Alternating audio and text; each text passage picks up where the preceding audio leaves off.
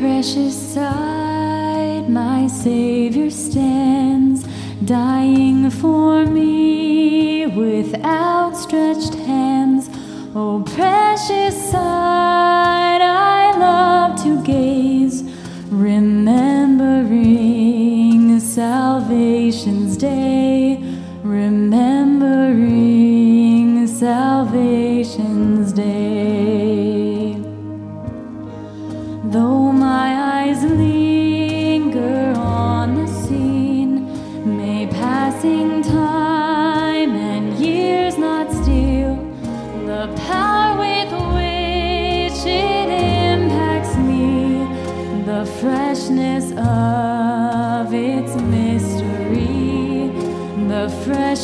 of its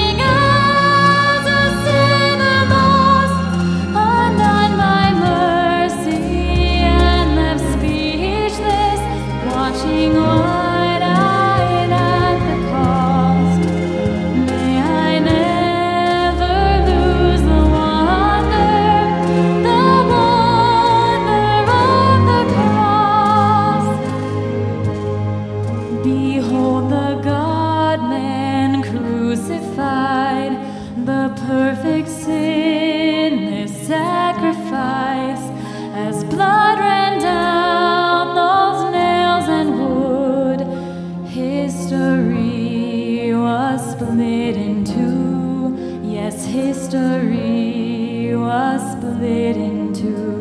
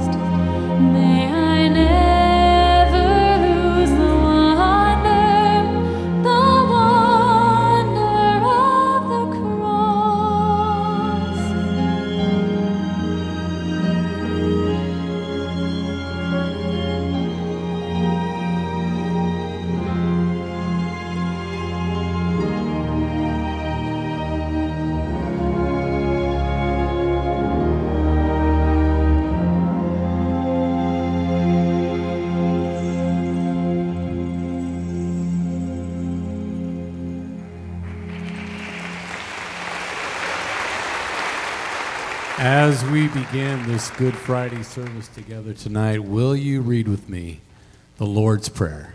Let's read together. Our Father, who art in heaven, hallowed be thy name. Thy kingdom come, thy will be done, on earth as it is in heaven. Give us this day our daily bread, and forgive us our trespasses as we forgive those who trespass against us. And lead us not into temptation, but deliver us from evil. For thine is the kingdom, and the power, and the glory, forever and ever. Amen.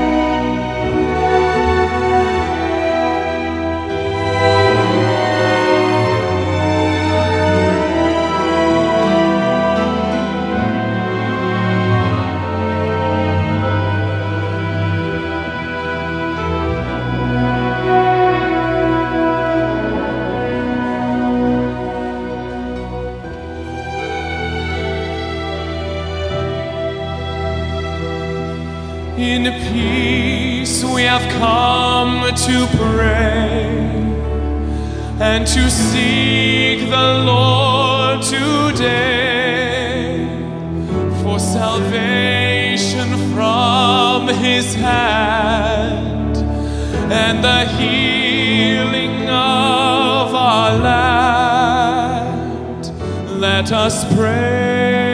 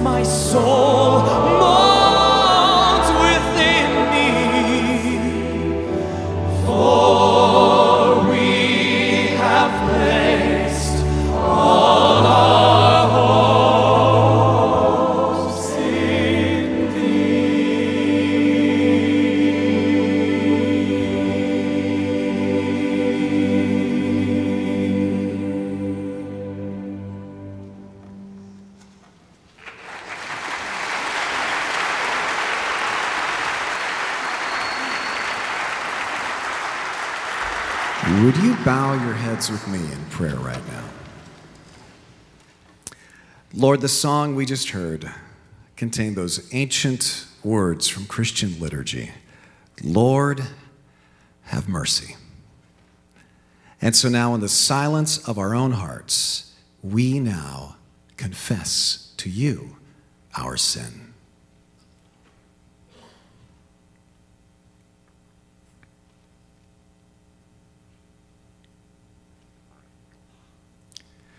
Lord, we lay upon you the iniquity of us all. Thank you for the grace we celebrate that is available through Jesus Christ. In his name we pray. Amen. Well, welcome to the Twin Lakes Church Good Friday service. My name is Renee. I'm one of the pastors here, and tonight we have one aim and one aim only to remember in music and in words the day that Jesus Christ was crucified. I don't know if you're aware of this, but this particular Good Friday is a very special one. You know, on the first Good Friday, it was also the Jewish Passover. The two do not always coincide. Well, again, almost 2,000 years later, it is also Passover tonight.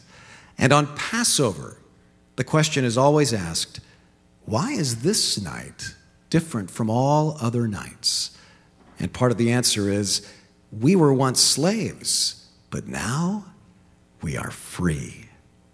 Well, that Passover, the night that Christ was crucified, those very words were fulfilled in a surprising way. And that's the object of all of our meditation tonight. In a way that was summarized by the Apostle Paul perfectly in Romans chapter 5, verses 6 through 8. He says, You see, at just the right time, when we were still powerless, Christ died for the ungodly. That's you and me. Very rarely will anyone die for a righteous person, though for a good person, someone might possibly dare to die. But God demonstrates his own love for us in this while we were still sinners, Christ died for us. Lord, tonight, I just have been overwhelmed by the love of Jesus Christ on the cross, the love of Christ to every single heart here tonight. And so, God, I pray that we would all be increasingly astounded by the wonder of your divine love. And we pray this in Jesus' name. Amen.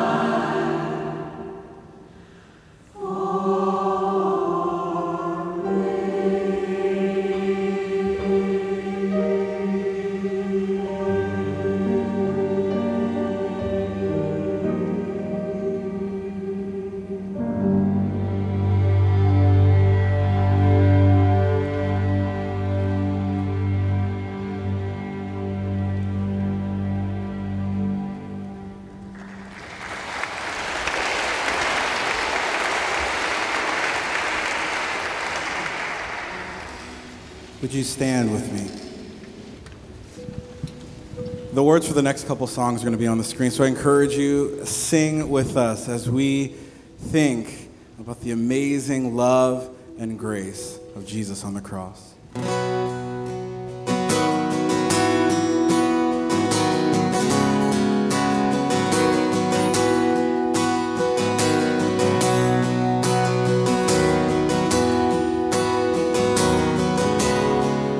together. I hear.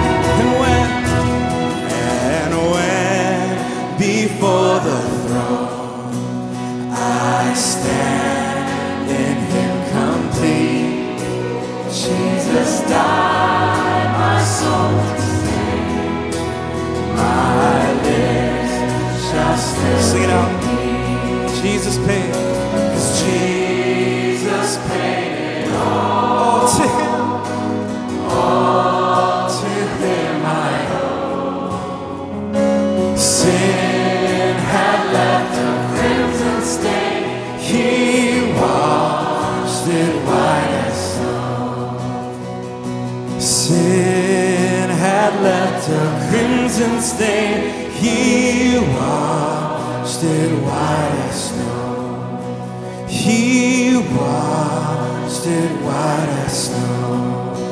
He washed it white as snow.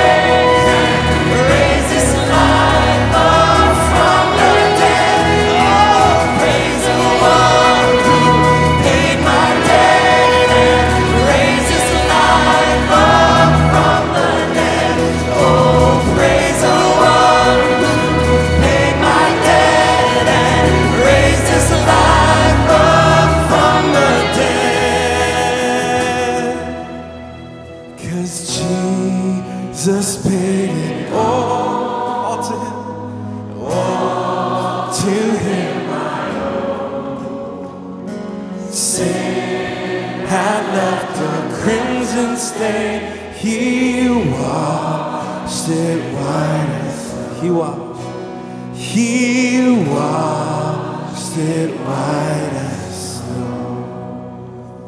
Amen. Continue standing as we sing about His grace, His amazing, His amazing grace that flows down.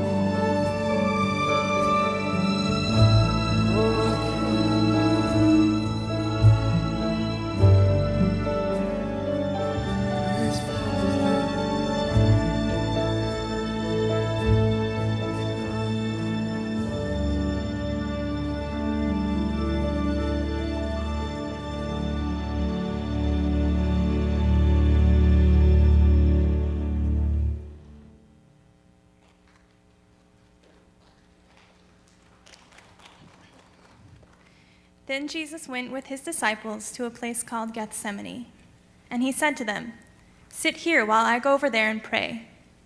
He took Peter and the two sons of Zebedee along with him, and he began to be sorrowful and troubled.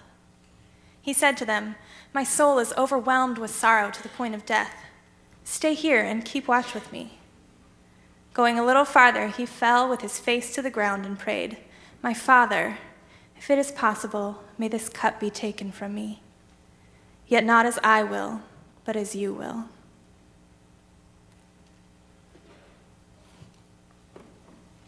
You may be seated.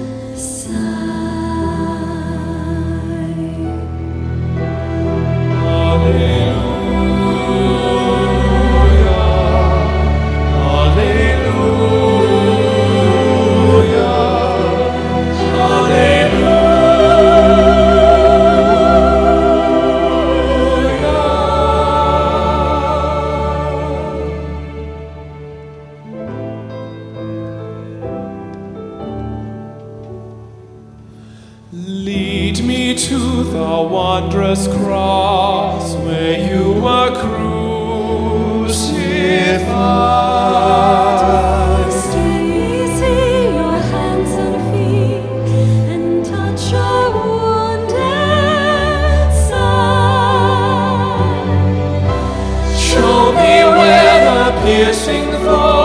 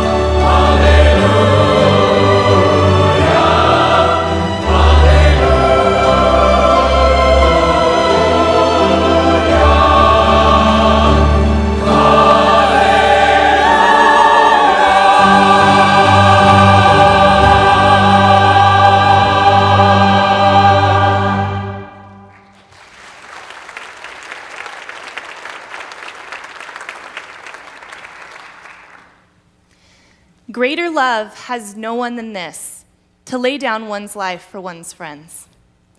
While Jesus was still speaking, Judas, one of the twelve, arrived.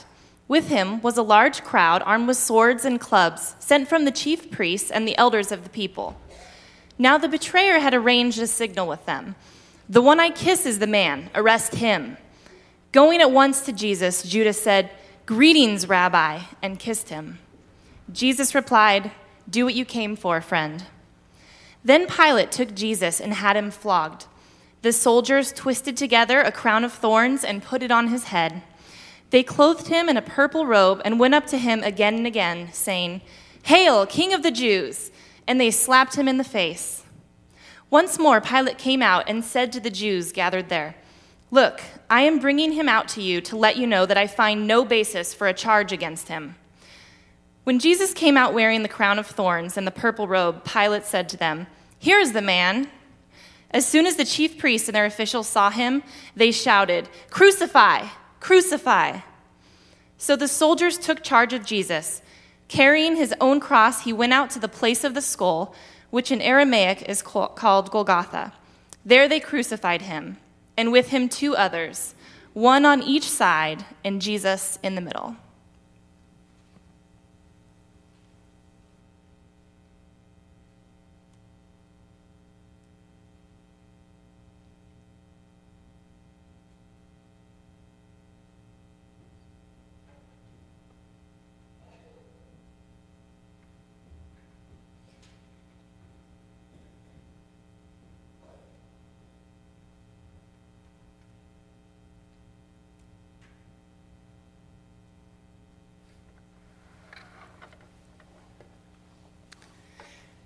Jesus grew up in a world accustomed to crosses. Uh, they didn't adorn churches, and they certainly weren't worn around people's necks. Instead, they dotted the landscape wherever the Romans carried out, carried out their most bu- brutal form of execution. For instance, about 70 years before Jesus was born, a runaway slave named Spartacus gathered an army of 120,000 fellow slaves in a revolt against Rome. Spartacus and his troops were eventually defeated by a Roman general named Marcus Crassus. In the last battle, 6,000 slaves were captured alive, and Crassus had all of them crucified. Their crosses lined the Appian Way, the road that ran in and out of Rome, for over 100 miles, and Crassus even gave strict orders none of their bodies were to be removed. The message was horribly clear. This is what happens to Rome's enemies they get nailed to a cross. Jesus knew this even as a young child. Uh, when he was perhaps four or five years old, growing up in an area called Galilee, uh, there was an uprising over taxes. Can you imagine people getting all worked up over taxes? Well, they did. And their leader was a guy named Judas the Galilean. He's mentioned in Acts 5, uh, but we learn even more about him from the Roman historian Josephus. Josephus tells us that Judas uh, and his fellow Galileans took up arms against Rome. 2,000 of them, including Judas, were captured and subsequently crucified. This is where Jesus grew up. This was surely the talk in every Galilean household. It's quite possible that as a young boy, Jesus even looked upon the place in Galilee where those crosses formed a forest. Far from being a symbol of love and grace, the cross epitomized horror, humiliation, and the worst death imaginable. But of all of those crosses, thousands upon thousands of them that existed in Jesus' day, the Bible only talks about three of them. Just three. And all four Gospels mention them. For example, in Luke 23, starting at verse 32, it says, Two other men, both criminals, were also led out with Jesus to be executed. When they came to the place called the skull, there they crucified him along with the criminals, one on his right, the other on his left. So Jesus was crucified between two criminals.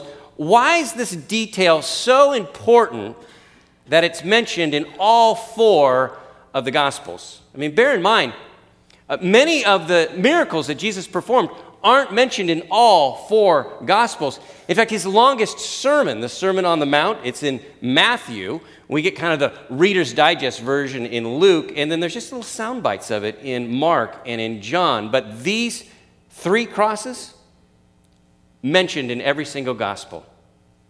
What's so special about these three crosses? Uh, why does their legacy remain long after all the others have been forgotten? I believe it's because they still have something very important to say to us. It's because they still stand for something. Take, for instance, this first cross, traditionally on the left side of Jesus. You could call this the cross of rebellion because the man who hung on that cross died the very same way he lived as a rebel. He was angry, cynical, bitter, defiant to the very end. Luke 23 20, or 39 says, One of the criminals who hung there hurled insults at him. Aren't you the Christ? Save yourself and us. I mean, this guy's heart is so hard that he can't even find friendship among his fellow sufferers. Instead, he's hurling insults at Jesus, railing at him. And that's the sad truth about sin and rebellion. Eventually, we end up alienating everyone, including those who would help us, or in the case of Jesus, the one who could save us. Many of us live a, a large part of our life living just like the man on that cross, rebelling against God's mercy, refusing to repent it's impossible, it's, in fact, it's quite possible to live your entire life this way, preferring to die rather than to ask for help. And the tragedy of the cross of rebellion is not only that it ends in death, but in doing so, it refuses the life that Christ alone offers. That man lived as a rebel, he died as one. And his cross will always point to that sad fact. Now, on the other side of Jesus, uh, you could call this the cross of repentance. This criminal was just as bad as that one, just as deserving as punishment, and yet this man in his last hour gains paradise. I mean, what made the difference? Well, for starters, repentance. And you can hear it in how he reacts to the insults that the other criminal is hurling at Jesus. The first guy keeps saying, Hey, aren't you the Christ? I mean, come on, Savior, save us. But the other criminal rebuked him. Don't you fear God, he said, since you are under the same sentence? We are punished justly for getting what our deeds, for we are getting what our deeds deserve, but this man has done nothing wrong. Perhaps repentance seems like a old fashioned term. However, that word hits you, uh, this is what's so key about repentance. You see, because until we recognize our sin, we'll never recognize our need for a Savior. I mean, the first guy, it was like Jesus had nothing to offer him. But when repentance happens, it's like we're able to see reality the way that it is. You know, they have this saying in recovery groups that the definition of insanity is doing the same thing over and over again and expecting a different outcome. Crazy, right? And yet, this is exactly what we're doing when we turn a blind eye to the thing that's dragging us down. That's why repentance is essential, because otherwise, the insanity, it just goes on and on and on. I'll give you an off the wall example of uh, this kind of insanity. I have a dog that could really benefit from a little repentance. Now, this is true. Stick with me. Just last week, our dog Roxy uh, chased after a skunk and just got royally sprayed. And, and this is not the first time. This is like the fourth or the fifth time. So she seems to have like zero capacity to learn from experience. And this last time, it was, it was just the worst because it was, it was Tuesday night a week ago, and it's just pouring. I just pulled into the church parking lot to pick up my son at the junior high group, and I get a text from my wife, Laura, saying, Roxy went after a skunk and got sprayed again. I'm thinking, oh my goodness, not again.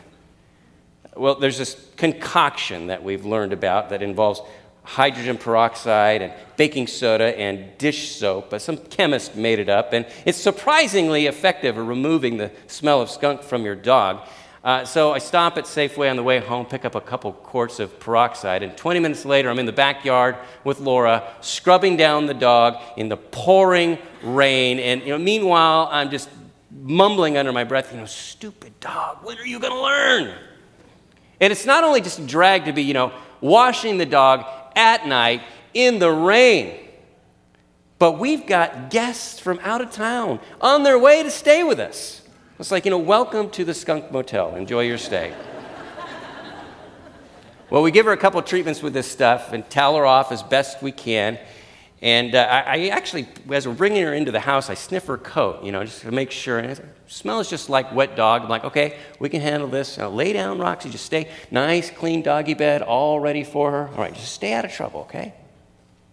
She hasn't been down there five seconds, and she just throws up all over her bed and the floor. And when the smell hits me, I say, oh my goodness, Laura, did she get sprayed by that skunk or did she eat it? Now, she didn't actually eat it, but she apparently had her mouth wide open when that thing just let go. So now, our precious dog has managed to fill the house with like the three worst smells on the planet wet dog, barf, and skunk. It was a, veritable trifecta. Well, the sad thing, at least for us, is that the next time Roxy sees a skunk, you think she's going to do anything different? Not a chance. She'll go right after it. She is incapable of repentance, much like you and I are, apart from the grace of God. So while we tend to think of repentance as kind of a downer, it's actually a gift. Just yesterday, the local music star Chris René uh, was featured in the Sentinel. Did you see this? Remember how Chris made it on the X Factor right into the finals a year ago? He talks about in this article about just two months before landing a spot on the show, he entered recovery over at Janus here in town, and he talks about his experience. He says, It helped me look at my life and look at what I was doing to my family and my sons. It's a place where you go to open your eyes. Or perhaps you came here tonight out of habit tradition, obligation, curiosity, I don't know, whatever the expectations are, perhaps God has all of us here to open our eyes. Open our eyes to the wonder of Christ dying for us on the cross.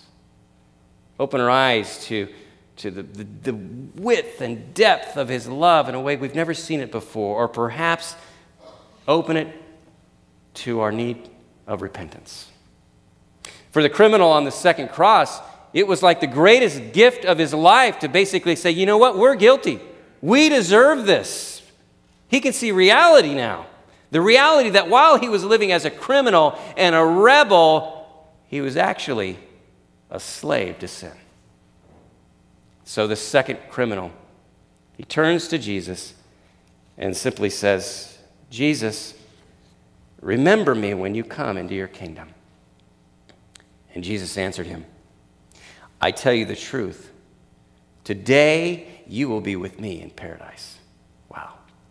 That's all it took. No background music, no time for church membership or even getting baptized. Today you will be with me in paradise. Incredible the difference between these two men. Now, how was it possible for that guy on that cross? It was possible because right in the middle, there's Jesus dying on what you might call the cross of redemption. The cross is God's absolute indictment of sin and rebellion, and at the same time, it's his complete affirmation of his love. I mean, the good news, uh, remember what we heard earlier this evening from Romans 5? But God demonstrates his own love for us in this while we were still sinners, Christ died for us. You know, repentance would be futile if Jesus didn't die on his cross, on the center cross. I mean, rep- repentance is good and necessary, uh, but it doesn't take away the reality of our sin. It doesn't take away the consequences. You know, I could have smashed into your car out in the parking lot tonight. Don't worry, I didn't, so you can relax. I could admit it to you. I could tell you that I was sorry, but nothing's going to change unless somebody pays for it, right? Well, sin comes with a price tag that none of us can afford to pay, except for Jesus. Jesus is the only one with that kind of currency. That's why Jesus is the only one who could bear the cross of redemption. The Apostle Paul writes in Ephesians 1 7, In him we have redemption through his blood, the forgiveness of sins in accordance with the riches of God's grace. In just a moment, we're going to remember what Jesus did for us. But before we do, I want, you, I want to invite you to look at these three crosses. We all started out on that one, didn't we? And maybe if you're honest, you would say, well, I, I'm pretty much still there. Maybe it's because you've defiance or indifference, whatever it is. That's the case. I would just humbly ask you to consider do you want to ride that cross out to the very end? Or maybe you came here tonight and you are only so aware of your need for forgiveness. I mean, you're desperate for it. And you know that no matter what you do, you can't scrub off your guilt. But all the while, you long to be clean. And if that's you, I just want to remind you again tonight to just keep looking to this cross because that's where all your debts were paid. That's where you are washed clean. That's where you are redeemed on the cross of Jesus. Would you pray with me? Heavenly Father, we thank you so much for giving your Son to us. And Father, as we prepare our hearts to remember and celebrate the giving of his body and his blood on the cross, Lord, I pray that that would impact us in a profound way, that it would change our lives, it would renew our hearts.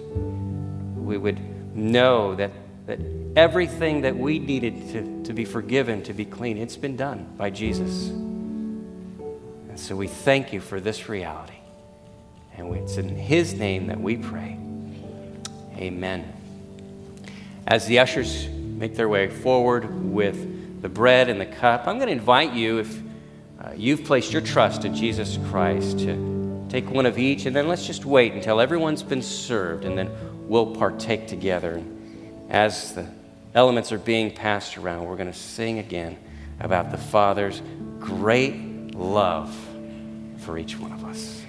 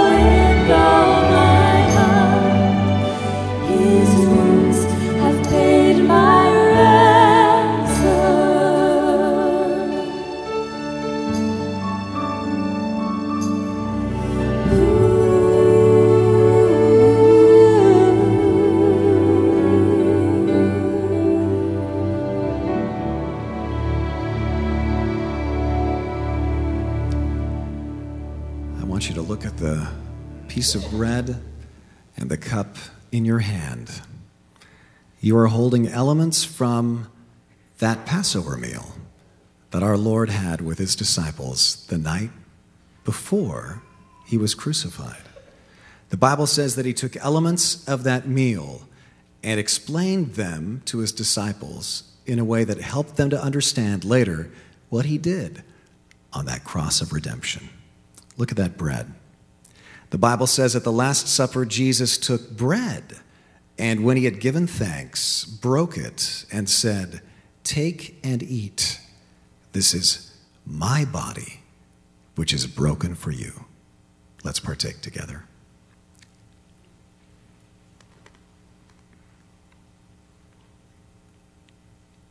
And then he took the cup, and when he had given thanks, gave it to them, saying, Drink from it, all of you. This is my blood of the new covenant, poured out for many for the forgiveness of sins.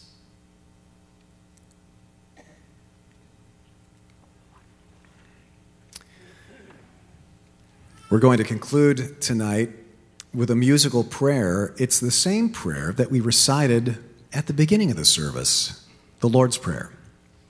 Because when you think about it, every line of the Lord's Prayer was fulfilled at that middle cross. Because he made his name holy, his will was done on earth as in heaven.